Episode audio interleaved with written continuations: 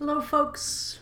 Welcome to another SACPA session, and welcome to our Wednesday session um, in acknowledgement of November 11th. Um, SACPA acknowledges that this event takes place on the lands of the Blackfoot people and Metis Nation of Alberta Region 3, and we pay respect to their past, present, and future cultural heritage beliefs and relationships to the land. I'd like to welcome today with us uh, Lorne, Lorne Fitch. Um, Lorne has been a biologist for 50 years, working on many issues related to the use of land and water. Lorne is a professional biologist, a retired professional fish and wildlife biologist, was one of the co founders of the Stewardship Initiative Cows and Fish and a former adjunct professor with the University of Calgary. Lethbridge is home, where he pens articles and essays on issues related to Alberta's landscape and critters. Lorne, it's so good to have you with us today. Here, um, we're so used to seeing each other in person on SACPA sessions, but here we are over Skype, and it's working wonderful. And I personally am looking very much forward to your talk, and I'm sure so are our viewers. Thank, thank you, Annalise, and uh, and good afternoon, folks. When the uh, Minister of Energy convened a coal policy committee to provide a vision or a new vision on coal for the eastern slopes, five of us retired fish and wildlife biologists provided a submission to the committee based on our 50 years of experience or a period of 50 years experience dealing with coal in all of its facets. And so I'm going to summarize some of that submission for you today. By the way, if you want to read the full submission, uh, please go to the Coal Policy Committee website.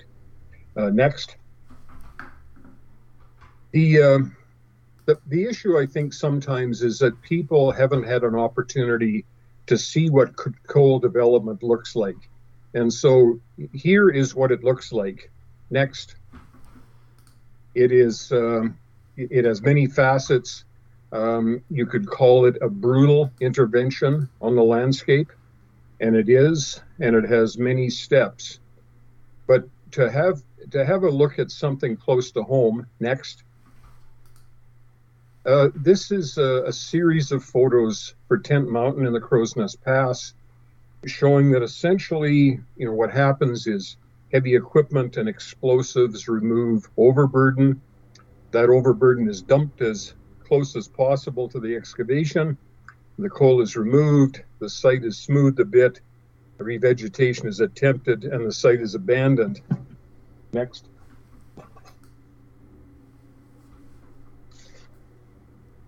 The, uh, the, the issue that we often face, though, is that coal, like all other land uses, are cumulative at a watershed scale. And there's no question that, in fact, the one in the middle is a Grassy Mountain, the legacy mine site. And 20 cumulative effects assessments over the last 23 years in the eastern slopes have, have given us a pretty good sense that we either are approaching or we have exceeded thresholds for ecological integrity. Uh, next. And the cost of ignoring cumulative effects is that many of our wild species, like threatened species like bull trout, go missing. Next. And this is really about the reality of the shrinking pie. We all think that we uh, come into the world and we have a full pie's worth of resources uh, uh at our disposal.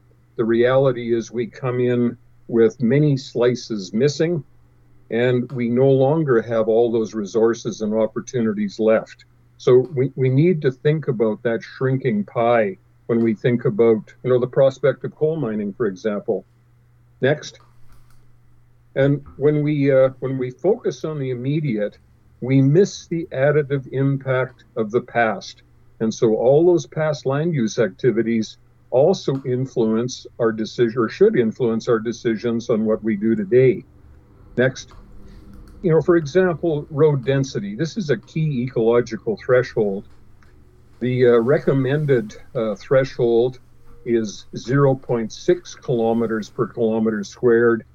Most of the eastern slopes now ranges between one and six kilometers per kilometer squared. So we have wildly exceeded those ecological thresholds. Next, uh, this graph, um, red is a, a graph showing uh, grizzly bear populations, the black is bull trout populations in relation to road density. And so, you know, this is a probability of occurrence. And so the more roads we build, uh, the more likely that these critters are to wink out of existence. Next, a, um, a cumulative effects assessment done by the Alberta chapter of the Wildlife Society, you know, indicated that at the present time, you know, we're uh, we're running at a red line in the Oldman and Bull watersheds, and that's going to mean a substantial risk to threatened trout species, which are indicators, by the way. Uh, next, in fact, all native fish species that's trout or stream dwelling trout species in the eastern slopes are either of special concern, uncertain status, or are threatened or endangered. So this tells us a lot about our land use practices and what the effects of those have been. Next. So let's talk about coal mine development. There are some processes and issues. Uh, next, uh, coal exploration is the first step. Um, there's no impact assessment per, per, done per se. And, and so what this tends to be is perfunctory assessments of issues.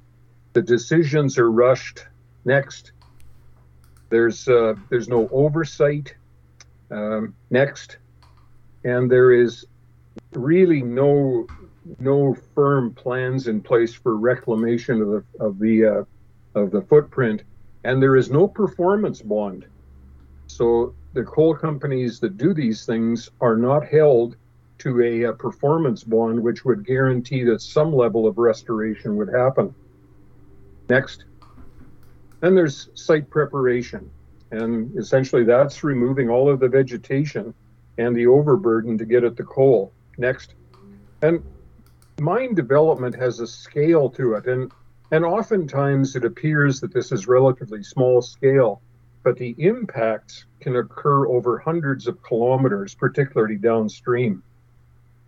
Next, the one of the big issues with mine development is is the uh, interception and contaminant contamination of water.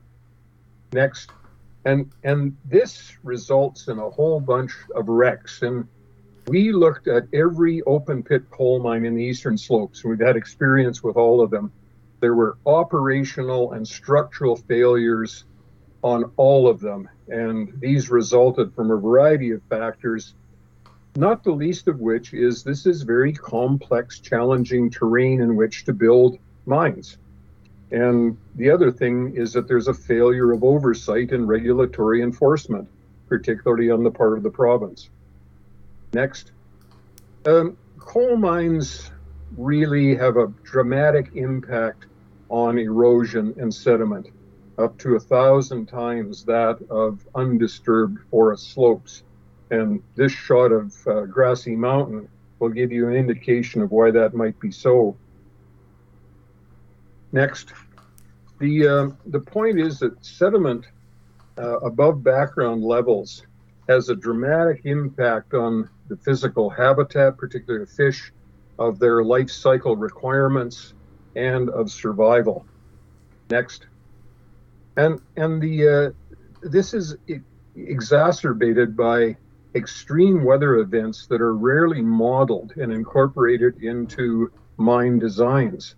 And so, as the cartoon series on the right hand side of the screen indicates, you cut down all the trees, uh, you remove the ability of that vegetation to intercept and slow flow. And it's predictable what will happen, which is greater hydrologic response, flooding, and more erosion. Next, and as a result of that failure to model these, there are operational and structural failures. This is a settling pond that was built uh, below a, uh, a, sp- a, spoil pile on the Tent Mountain mine that, uh, you know, frankly wasn't uh, maintained and it blew out the berm. And now the downstream portion of East Crowsnest Creek is still covered with all of the uh, erosion remnants of the mining impact. Next. And, and these tend to be massive acute sediment releases that, that uh, coat the stream bottom and, uh, and, and render a lot of the ecological processes and values um, as nil and, and impact, of course, fish populations. Next. The, uh, the Mount Polley um, independent expert review panel uh, investigating that, uh, that dramatic uh, uh, failure of a berm um, said something I think that we need to keep in mind when when we're assured that we can be we can uh, design these things in a way that uh, nothing will happen. They said it is axiomatic that nothing in engineering or in life can be assured with 100% certainty. And I think we've seen that in our experience as biologists with all of the coal mines in the eastern slopes is despite the engineering or the attempts at engineering there were multiple repetitive failures in every mine. Next. the the thing that I tend to look at is uh, fish because that's my background. And I, I think it's useful to point out to people that fish aren't just a product of the water, they're a product of the landscape. And if you tinker with the landscape, you're going to impact fish. And that's going to tell you something about whether or not our management systems, our engineering, and so forth are actually effective at maintaining ecological health and resilience. Next. The, the point about fish and their presence, their abundance, and distribution, they're telling us something um, because fish are integrators, they're indicators, and they're sentinels. So when they start missing, uh, when their populations go down, when their distribution starts becoming disjunct, then I think it's a it's a signal and perhaps a report card on our failure to manage watershed sheds successfully. Next, what what we're what we're doing is we're transforming watersheds that that have uh, habitat for trout that is cold, clean, complex, and connected into systems that are warmer, dirtier, simpler, and fragmented. And that doesn't help fish populations. So, in summary, what do coal mines do to fish? Well, they they impact physical habitats, water quality uh, decreases, and contaminant levels increase. There are hydrologic shifts, so you get uh, greater floods, higher degrees of floods, and uh, and often lower flows later in the year and the sediment additions become chronic and acute for fish populations. And those affect fish physiologically as well. Next, two two issues. You know, I'm not. I'll, I'll just pick a couple in terms of contaminants. One is calcite, which literally cements stream substrates together, so that literally, if a fish wants to spawn, uh, it would need a pick and a shovel to break through that cemented level uh, to be able to, to create a redd or a nest into which eggs are, are, are put. The, the other one, which is prominent in this discussion these days, is selenium. And selenium certainly has an impact. Uh, it's been documented by many researchers. Next. And I think the big issue here is that there is no demonstrated successful selenium treatment available that, that's capable of reducing concentrations to safe levels, that's proven at mine scales and over long periods of time. And in fact, recent sampling in the Crowsnest Pass for legacy mines like Tent Mountain show that selenium levels um, even after uh, closure of that mine in 1983, are 20 times what the provincial standard should be for selenium. Next, our, sub- our submission to the Coal Policy Committee, based on our uh, review of it, is the the aquatic environment is harmed by coal mining, and trout and coal mines cannot exist. Next. Now, from a wildlife perspective, what, what happens? Well, again, similar to fish, there's a direct loss of habitat. Um, there are physiological stress issues and avoidance, fragmentation of habitats, and so forth. And, and all of these are cumulative in terms of their impact on wildlife populations. Next. For example, grizzly bears. They're currently designated as threatened in Alberta, and they're impacted by a variety of things, including the road network that, that mines need, um, recreational pressures that happen around mines, and industrial land uses like mining have been implicated in, in declines in grizzly bear populations. And most importantly, this is not something that they can evolve with because their life cycles are less than the length of a mine. And so there's no learning that happens um, so that they're ready if and when a mine is, is uh, done and, rest, and restored. Now, the the thing that I think we all need to be cognizant of is that we are, are assured that mitigation will solve all of these issues. Next. And I, I do point uh, the one on the left, which is uh, in my neighbor's backyard. Um, he had a branch that uh, rubbed on his uh, window, and he went out and started cutting away at his cottonwood tree. And before he knew it, this is what was left. And the way he mitigated this tragedy was that birdhouse on the top of that stump. And so I'd like you to think of mitigation in those in that context. Uh, I, I think as well. Next, there there is um, there's a way that we can use our children's nursery rhymes to, to help us understand about mitigation and restoration if you blast the top off a mountain and dump the materials into the valleys, um, you, you can start to imagine, even if you're not a technical expert, that all the king's horses and all the king's men will not put that mountain back together again. Next. Now, there are assumptions made um, primarily by the proponents of coal mining about things like fisheries mitigation, that if you build habitat, that it actually equates to critical habitat. And the point being is that we may not understand fully what critical habitat is. And if we don't, we don't know what to build to restore it.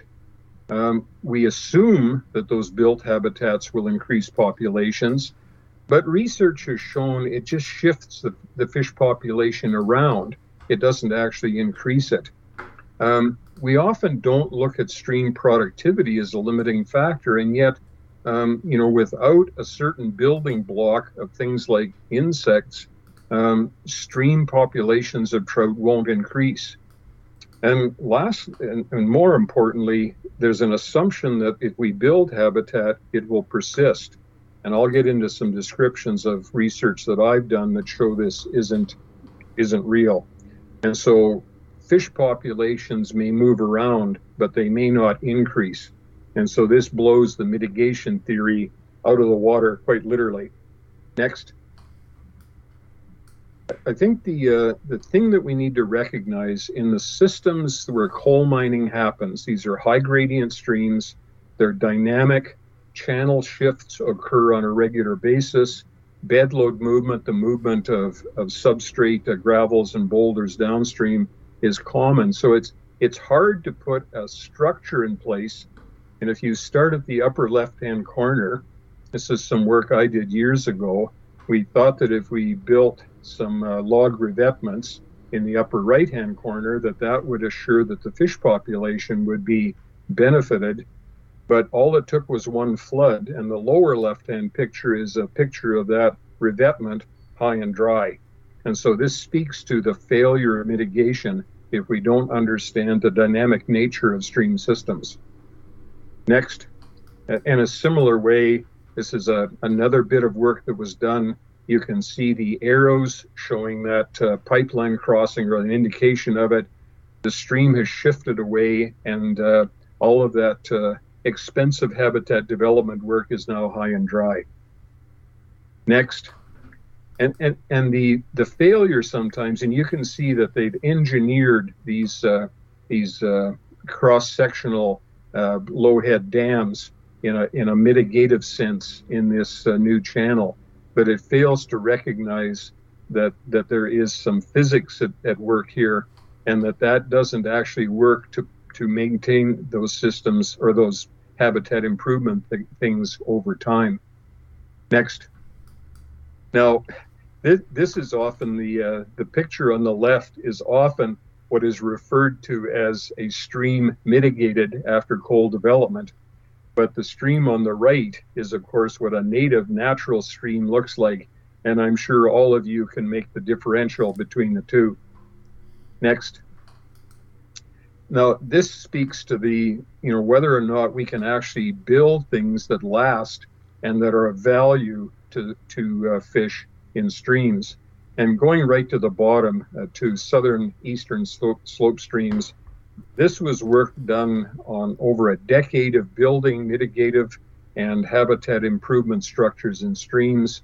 This was an assessment in pre 1995 where, yes, about 63% of the, of the structures were maintained, but after the 1995 flood, only 19% were left, and that didn't actually speak to whether or not they effectively provided fish habitat. So the the the this challenge of restoring a stream after coal mining is greater than I think the proponents of coal mining development would have you believe. Next. Now, this is from a wildlife perspective. You know, this is a kind of a montage of pre disturbance biodiversity.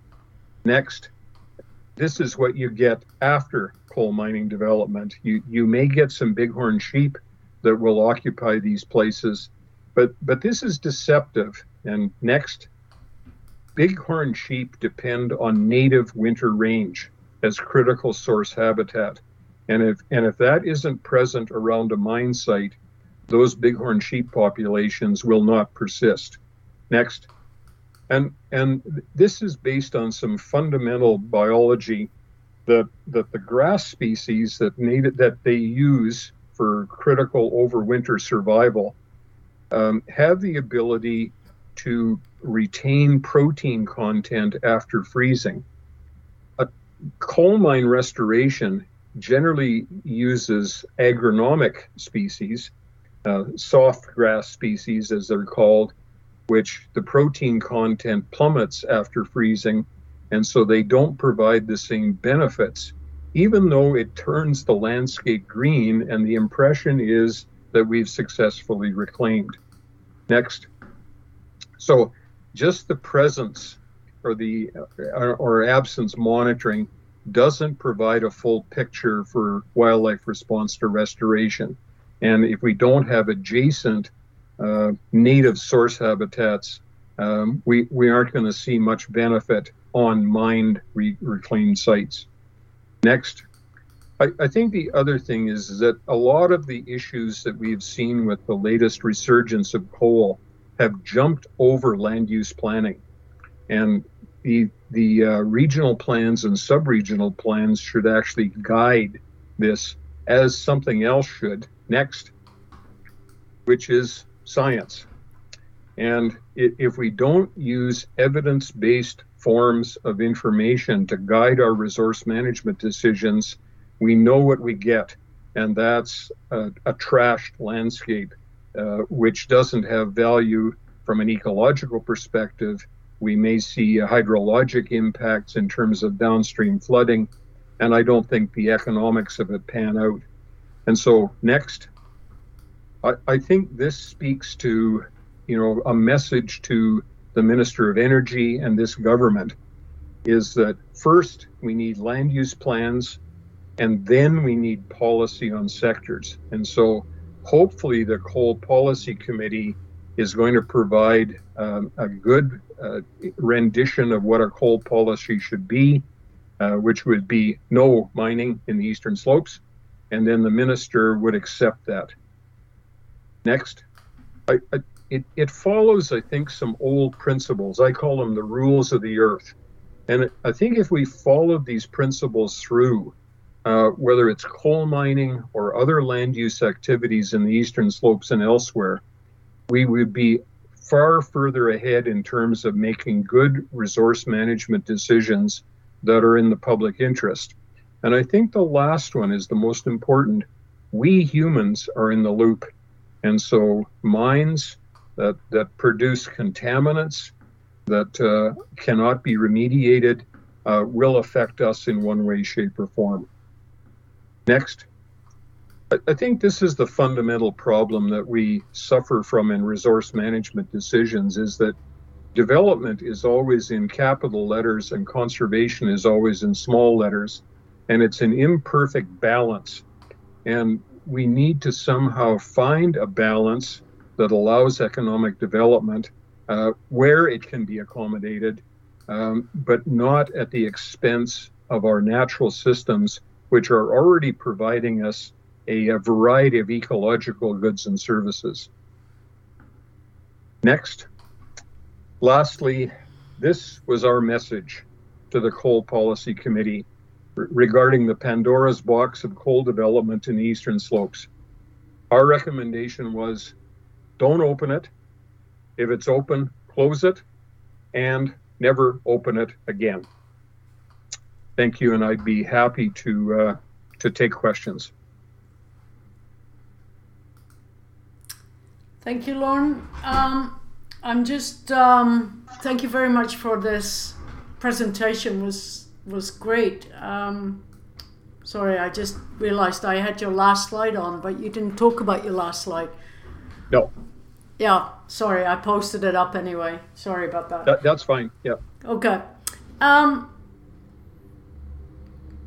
Knut Peterson, the comments the comment often used by pro coal mining enthusiasts is that if BC can do it a few kilometers away, why not Alberta? Can you please explain what a disaster coal mining, what a disaster coal mining is in BC?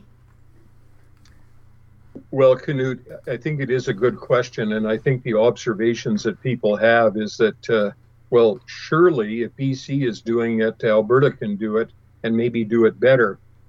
The, the problem is, is that BC is not doing it better. And if I just picked uh, selenium concentrations as an example, they have spent millions of dollars in a variety of attempts to deal with selenium con- contamination and have yet to provide a workable system, uh, if indeed a workable system is ever uh, available, you know, with the technology that we have. And so I, am not sure that uh, having uh, BC next to us is an incentive for us to follow. I think it would be an example for us to shy away from.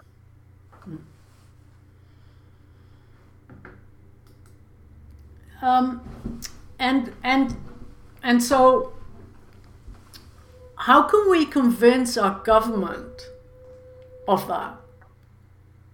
I sorry, begs the question, right? Yeah, yeah. It, I, I, that's another good question and a perennial one, particularly with a government that seems uh, uh, adverse to evidence-based uh, materials. You know, I, am I'm, I'm not suggesting that uh, that science is always the uh, the only thing that should guide us, but it should be part of what guides us and this government doesn't seem to be able to understand that we have a wealth of evidence available. For example, in the cumulative effects assessments that have been done in the eastern slopes, that, that should provide a strong message that adding another land use, particularly one like coal mining, it is not a beneficial thing from an ecological perspective. And I, you know, I won't talk about the human health issues the social issues, the economic issues, or the cultural issues. Um, but we uh, we we need to use science to help us make decisions. And and if you have a government or administration that is adverse to science, you know what we get. Yeah, unfortunately, we do. Um, our next question is from Leona Jacobs. Have you had a chance to look at the pivot by Modem, Montem re Tent Mountain to move to hydrogen versus the coal project under review? What are the eco impacts of this idea?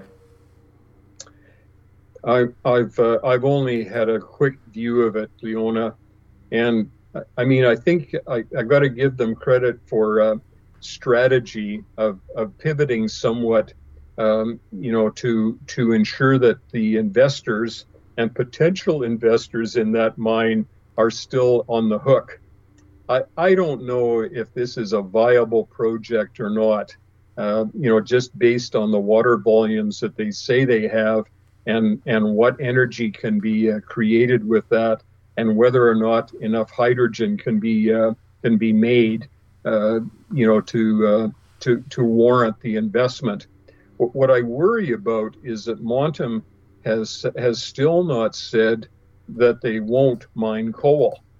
And remember, Montem has uh, has leases north of the Crowsnest Pass in the Racehorse and Vicary watersheds, and their original intent was to open Tent Mountain, get a bit of cash flow, so that they could start mining north of the Crowsnest Pass. And you know, I think it's a realistic fear that uh, you know this could be part of their strategy with this uh, pivoting uh, from a coal mine to some greener technology.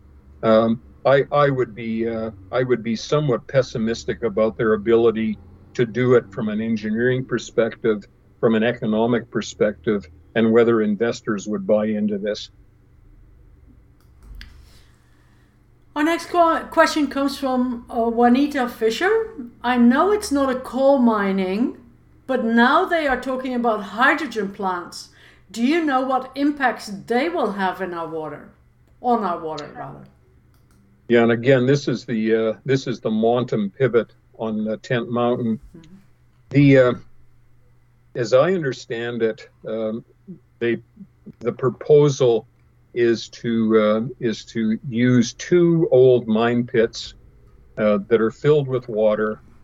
Uh, one is at a higher elevation than the other, uh, they would uh, extract water, drop it down in elevation, uh, create electricity that then would be used to to develop hydrogen and and also to pump water back up to the pit above so they could repeat the process.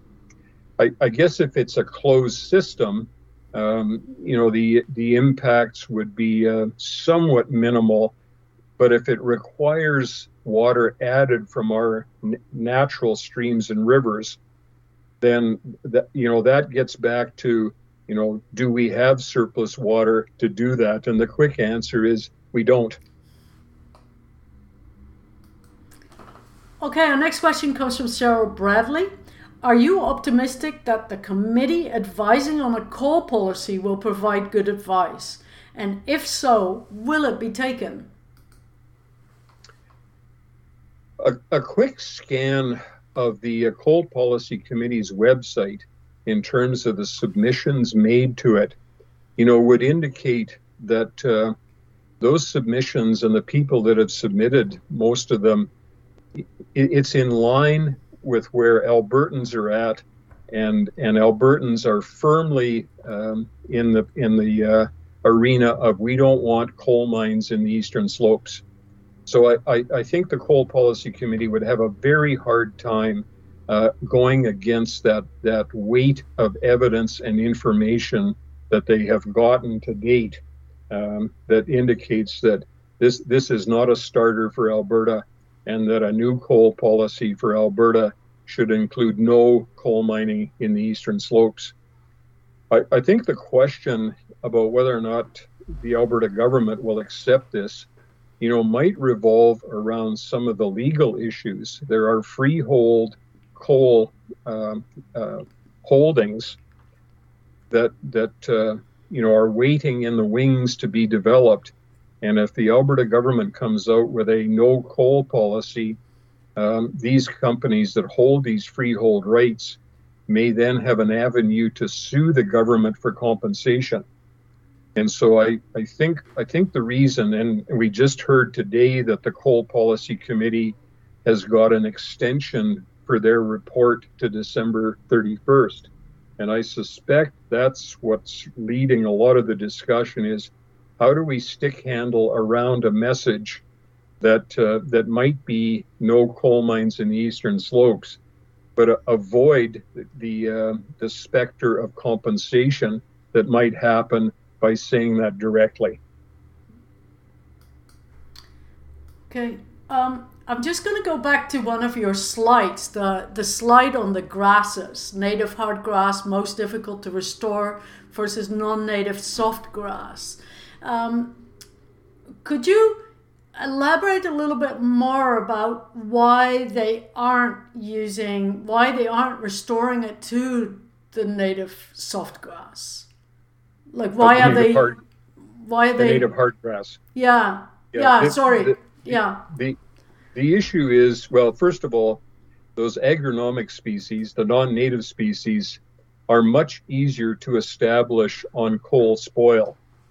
Um, native hard grasses are exceptionally hard, and I would say virtually impossible to restore on on profiles of mine spoils that really have no soil left on them.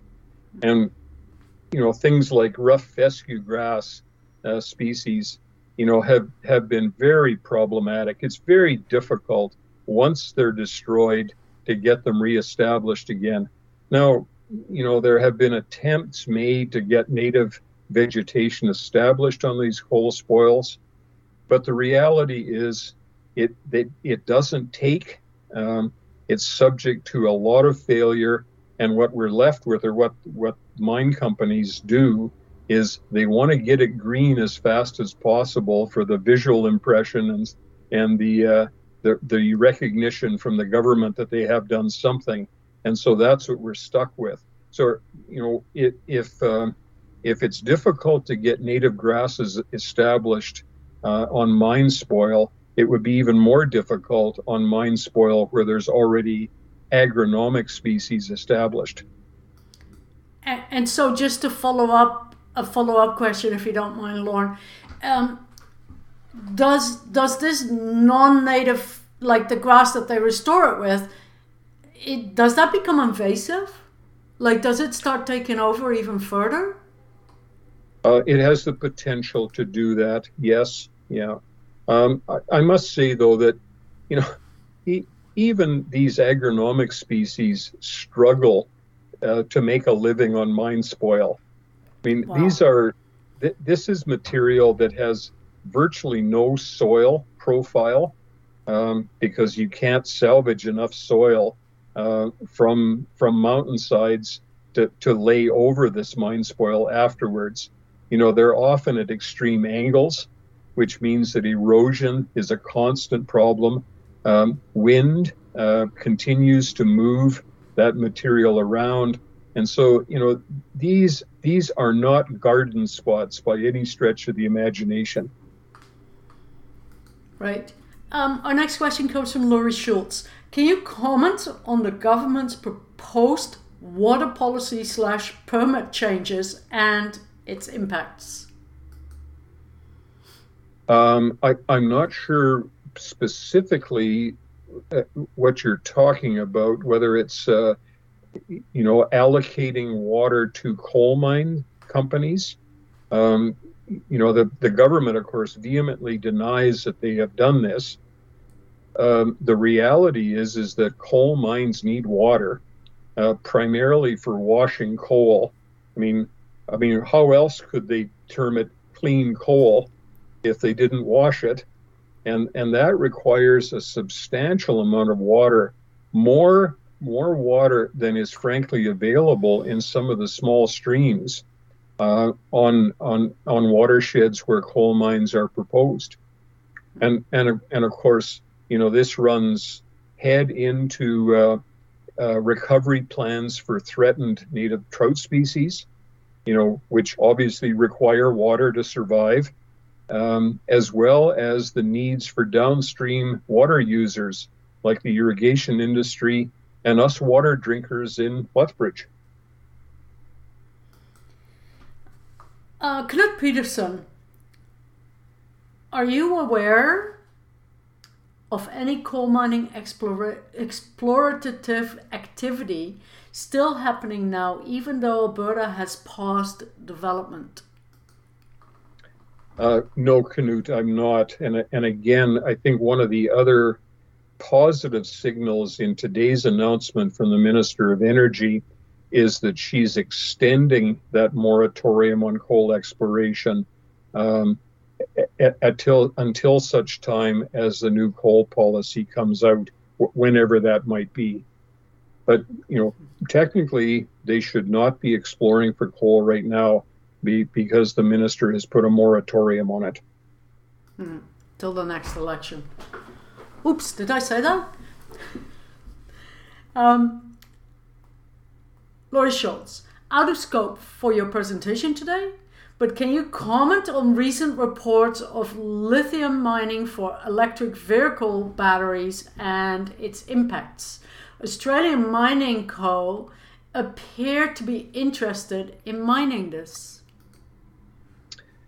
Yeah, I'm I'm not uh, I'm not up on it, but I, I, I am aware of the new bits of of policy or legislation that the Alberta government has enacted. And, and the one comment I would make, and this this also follows the announcement of this uh, this Trails Act, is that a lot of these you know policy decisions leap over completely regional planning, and it should be regional planning and sub-regional planning that help define whether or not these things should occur, uh, when they can occur, and where they can occur. And, and by doing otherwise, we've essentially set up the opportunity for regional plans to fail. Uh, you know, as an example, the uh, the Trails Act, and as the minister said in his press announcement, you know, would give the opportunity to build more trails.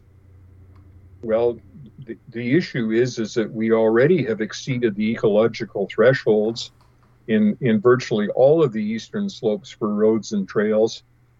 If if we want to do things like restore native fish populations or caribou or protect elk or uh, or grizzly bears, we actually have to reduce the number of trails and roads and and do a substantial amount of reclamation and restoration. And so, you know, this Trails Act and probably the Minerals Act leaps over the opportunity to have a robust conversation um, done through regional and sub-regional planning, uh, where where Albertans can be engaged in this and provide some input, particularly on an area that is deemed so critical and um, and important by Albertans, such as the Eastern Slopes. Ian Hurdle, the first reasonable test for low level selenium only came about in 1985. It seemed there is a large time lag from when we can actually measure and then recognize it. Comment, recognize the. Sorry, the language here is a bit weird. Recognize TH period comment problem. Sorry, yeah, Ian. As, Yeah, as an example, I, I think I know what you're getting at, Ian. I, I mean, this selenium wasn't something that was given much prominence until you know quite recently, and and the impacts of selenium probably didn't have the research um, background to them that we now understand now, and so you know, as an example, Alberta has a, it, it I'm not sure it's a line in the sand, but it's a suggested uh, concentration of two micrograms per liter or, or parts per billion. Now, as an example, uh, Montana, that, that has watersheds that have been impacted by mining in BC, have, have enacted a, a threshold of 0.6 micrograms per liter. So much lower than the BC government has, for example. And, and so, you know, I think this is this constant uh, tug of war between what's right in terms of what's good for the ecosystem and what industry thinks they can provide or, or wants to get away with. Our next question comes from Knut Peterson. Our local Lethbridge East MLA is indicating that research around reducing selenium in contaminated water is promising. Are you aware of what he's talking about? Well, I, am not sure what promising means in this regard, since uh, Teck on the other side of the border has had several promising leads in terms of selenium contamination reduction that uh, that still don't meet the uh, standards, uh, the, ex- extended standards in BC, let alone the standards that the state of Montana would require for waters passing over their border. Okay. Our next question comes from Beth Mundell. Hi, Lorne.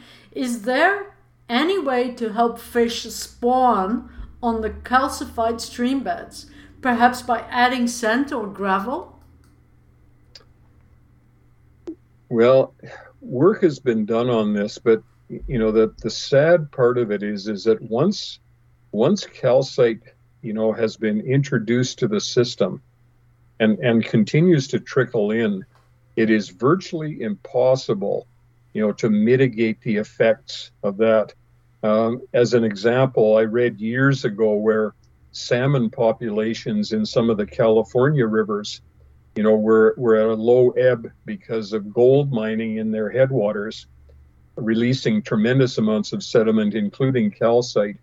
And, and one of the mitigative techniques was to drive caterpillars with, uh, with essentially big harrows behind them up and down stream beds to break up this uh, cemented uh, substrate but it was never successful because there was still more to come. And so the, the, the best mitigative option, the best management option is to keep it out of the water in the first place, mm-hmm. just as the best management option for selenium, despite the promising uh, aspect of, contain, of contamination reduction, is don't let it get into the water in the first place. Our next two questions are from Bridge City News. You mentioned there are no longer places in the eastern slopes where coal development can be safely accommodated in an environmentally and effective way. Can you explain? Well, this is based on the review that the five of us made of every coal mine development in the eastern slopes uh, that we had some level of experience with either in the exploration phase, uh, the, the mining or development phase, and in the restoration phase. And so our contention is that it coal mining, you know, it, that involves uh, mountaintop removal, and that's what virtually well all of these coal mine proposals would be, is is that they would resemble what has been done in the past the past is an example of what will happen in the future. And so based on that, our contention is is that there is no place that that a mine development could successfully be done and uh, and still retain all of those aspects of uh, hydrologic response, ecosystem function, biodiversity, or water quality. And the second question by Bridge City News, and I know I'm skipping the queue, but I'll come back to those folks uh, in a minute. An extension to the Coal Policy Committee has been given until December 31st. Does this give you pause and more hope for a better outcome before the final submissions are sent to Minister Savage? I, I don't know if it gives me uh, any more confidence.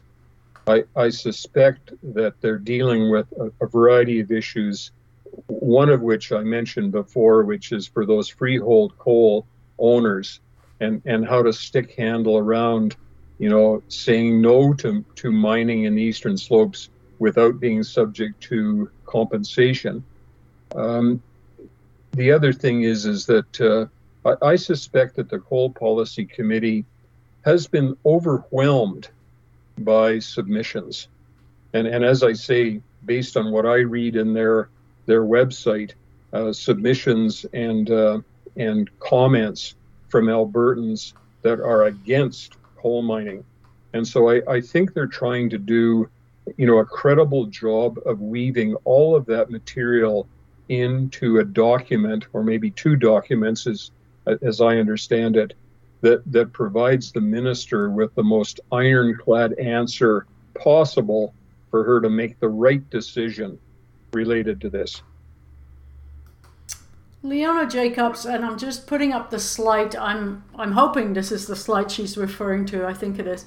Um, Leona Jacobs, your cartoon illustrating flood flooding reminds me of a comment made by made re the Oldman Dam. Has there been any examination of increase in sediment in the Old Man, Oldman Dam from development upstream? I'm not aware of any, Leona, but I think the uh, the 2013 flood um, probably provided pause for many engineers and water managers who, who thought that the capacity of reservoirs, you know, wouldn't be impacted by these floods and bedload movement. You know, as an example, the TransAlta reservoirs in the Kananaskis system you know, now have a much reduced volume because of, of the erosion and movement of bedload into them with the 2013 flood. One one can speculate, and I think there are lines of evidence that would suggest that as our land use footprint increases in the watersheds upstream of these reservoirs, that that uh, erosion and sediment transport is going to increase as well. I, I don't think that's a an untoward uh, assumption, and that and that that would continue to reduce the storage volume in those reservoirs and change the uh, operating potential of them substantially. Our next question comes from Beth Mundell. Would it be fair to say that our fish slash trout are our canary of our environment? Um, I think it would be more than fair to say that, uh, Bevan, and you know, as a former fisheries biologist, you know, I, again, I'd make the point that fish, particularly native trout, are a report card on our ability to manage a watershed successfully. And if every one of the native trout species is in decline, is in some sort of species at risk category, it, it tells us something about our ability to successfully manage watersheds. Our next question comes from Knut Peterson. I'm surprised farmers and food processors downstream the Oldman River haven't or hasn't voiced more opposition to coal mining, i.e., a contaminated watershed. Arguably, it could threaten their livelihood. Yeah, Knut, it, uh, I, am a bit surprised by that myself. Um, I, I, think there's a couple things at play here. I think the first thing is is that that for many irrigators, and I'm just speculating here, for many irrigators, the source of their water is so far away from them that it's it's like city dwellers uh, thinking that water comes from a tap rather than comes from our headwaters, and so you know, the recognition of what happens in the headwaters um, and the impacts of land uses there could flow down to them may be missing. So it's, you know, it's it's a maybe an an ed- education or an engagement problem. I, I think the second thing is is that, you know, and again I'm speculating here is that it's it's often hard, you know, for an industry like the irrigation industry that has such financial support from the Alberta government um, to seem to want to bite the hand that feeds it. And perhaps that's why there has been not much uh, concern raised on the part of, uh, of those people.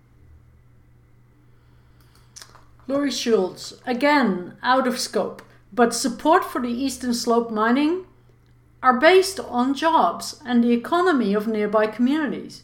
Would you have any suggestions or ideas for job creation for redirecting such support?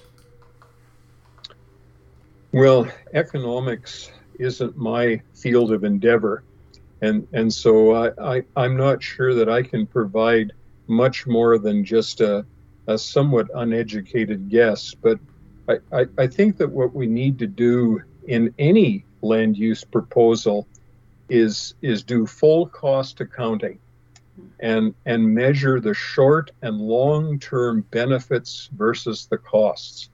And and see if that is actually in the best interests of Albertans including those who who would be employed for example in the mining industry. Um, do we want to create a, uh, a boom and bust economy and suck people into it and that's essentially what coal mining has been in the eastern slopes is a boom and bust industry.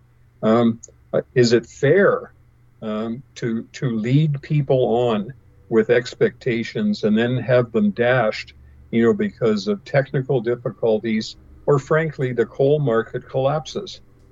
Um, should we be looking at more sustainable forms of of economic endeavor? Absolutely what those are, I think, should be left to people much brighter than me. A little bit out of scope here again, but I'm posting up your science versus everything else cartoon where everybody's going uh, the simple but wrong way.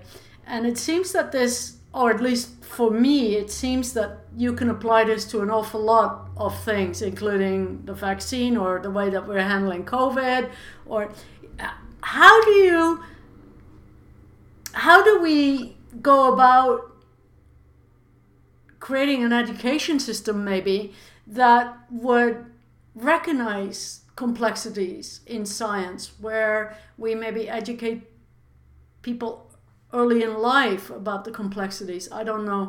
What are your thoughts? The, Annalise, this is a perplexing subject to someone who has a science background. And, and I see that people, you know, run away from science and, in fact, uh, embrace the ignorant rather than the ones that have the knowledge that could help them on a path. Um, I don't I don't know what the answer is, and I and I suspect it's getting worse with uh, with social media and and people only adhering to what their tribe says. Um, do we would it be beneficial to start earlier? Yes.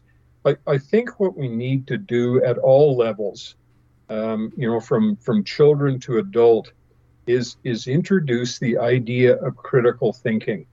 Uh, the ability to to use information, the ability to sort through information to to um, understand what's the correct stuff or the evidence-based stuff versus what's the dross, and and instead of just listening to your tribe, um, do a bit more comprehensive dive into the information beyond which supports your current belief and and move to something that might challenge your belief and and move then to a much greater uh, understanding of the evidence out there for a different perspective. Ian Hurdle, my concern about downstream selenium is the potential contamination of three provinces' agri agri businesses and turning their products into undesirable ones, similar to GMO label for EU. Can you comment, please? Well, the, the only thing that I could add to this is that uh, you know the selenium that contaminates um, the Elk River in BC, you know, has found its way down, I think, 300 kilometers into Montana. And so, is there a limit to, to the distribution of selenium from its source? Um, probably not. And, and I think that's what's at, at, at the, that the crux of the conversation here is, is that is that there may be there may no, be no limit to how far down selenium um, impacts uh, water quality, agricultural products, and so forth in the South Saskatchewan River Basin. So, you know, even though we may not know or, or may not understand now, we we need to do the critical monitoring of water quality so that uh, so that there is an indication of what the benchmarks are today, and and uh, ensure that we guard against that. Now, I, I think that one of the things that we can use as a surrogate is that all the mines in the coal branch in the McLeod uh, River, the in tributaries to the Athabasca and North Saskatchewan, could be used because you know they're still pumping selenium out uh, of those old of those legacy mines and existing mines, and and that could be the way to understand how far downstream selenium and a lot of these other contaminants move um, as as a guide to whether or not we want to introduce that in the South Saskatchewan River Basin as well. That's it for our questions. We have some thank yous from Beth Mundell, Jim Miller, Laurie Schultz, and also on behalf of SACPA, Lorne, thank you very much for your time uh, and this very informative, wonderful presentation, um, sobering as well. Um, before we wrap up today's session, do you have a take home message for our viewers today? Well, I, I would reiterate um, something that one of the media questions related, and that was, you know, as as one of our summaries in our submission to the uh, Coal Policy Committee is, and I'll just read it to you: the eastern slopes of the Alberta Rockies are not a frontier of unrealized possibilities. Hmm. Instead, they are a busy landscape where expectations already exceed the ability of the landscape to absorb these dreams. There are no longer places in eastern slopes, including current Category 4 lands, where coal development can be safely, effectively, and environmentally accommodated.